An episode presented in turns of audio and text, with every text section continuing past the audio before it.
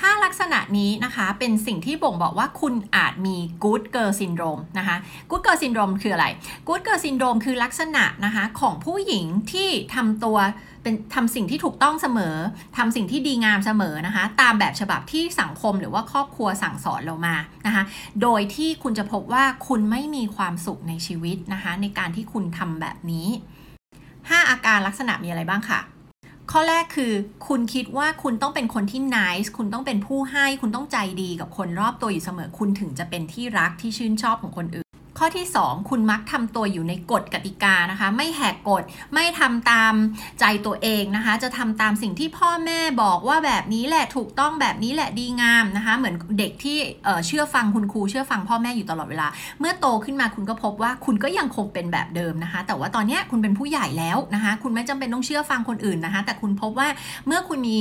good girl syndrome นะคะ คุณก็จะทำตามสิ่งที่พ่อแม่บอก แฟนบอก สามีบอกนะคะ คุณใครก็ตามบอกคุณก็จะพยายามที่จะทำตามแบบนั้นนะคะ คุณจะไม่ฉีกกฎ คุณจะไม่แหกกฎ คุณจะไม่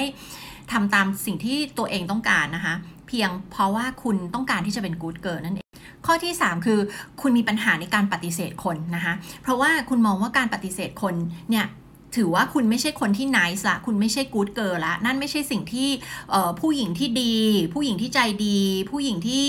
ดีงามจะทำนะ ผู้หญิงที่ดีงามจะไม่ปฏิเสธคนอื่นนะคะ เพราะฉะนั้นคุณก็จะพบว่าคุณมีปัญหามากๆในการปฏิเสธคนอื่น ถึงแม้จะเป็นสิ่งที่คุณไม่อยากทำก็ตามและในการที่คุณทำแบบนี้คุณจะกลายเป็น people pleaser นะคะ คือพยายามที่จะทำตามความต้องการอยู่ตลอดเวลา คนที่เป็นแบบนี้มักจะตก ไปอยู่ใน toxic relationship หรือความสัมพันธ์ที่เป็นพิษนะคะ แล้วคุณก็จะกลายเป็นสิ่งที่เราเรียกว่า doormat ในภาษาอังกฤษคือ พรมเช็ดเท้านั่นเองนะคะ คือคุณจะกลายเป็นคนที่คนอื่นไม่เคารพไม่ให้เกียรติ แล้วก็อยากจะเหยียบย่ำอยากจะทำยังไงกับคุณก็ได้นะคะ อยากจะเอาเปรียบอยากจะทำยังไงกับคุณก็ได้เพราะว่าคุณปฏิเสธไม่เป็นไง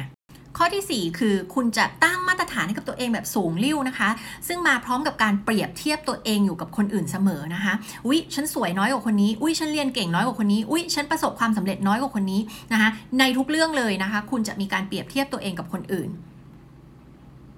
ข้อที่ 5 คือ คุณกลัวว่าจะทำให้คนอื่นรู้สึกไม่ดีนะคะ มันก็เลยทำให้คุณเนี่ยนะคะ ต้องพยายามพูดสิ่งที่คุณรู้สึกว่าคนอื่นอยากได้ยินอยู่ตลอดเวลานะคะบางครั้งทำให้คุณหลีกเลี่ยงที่จะพูดความจริง ความรู้สึกที่แท้จริง หรือความต้องการที่แท้จริงของ คุณพยายามทำให้คนรอบตัวของคุณ happy อยู่ตลอดเวลา และ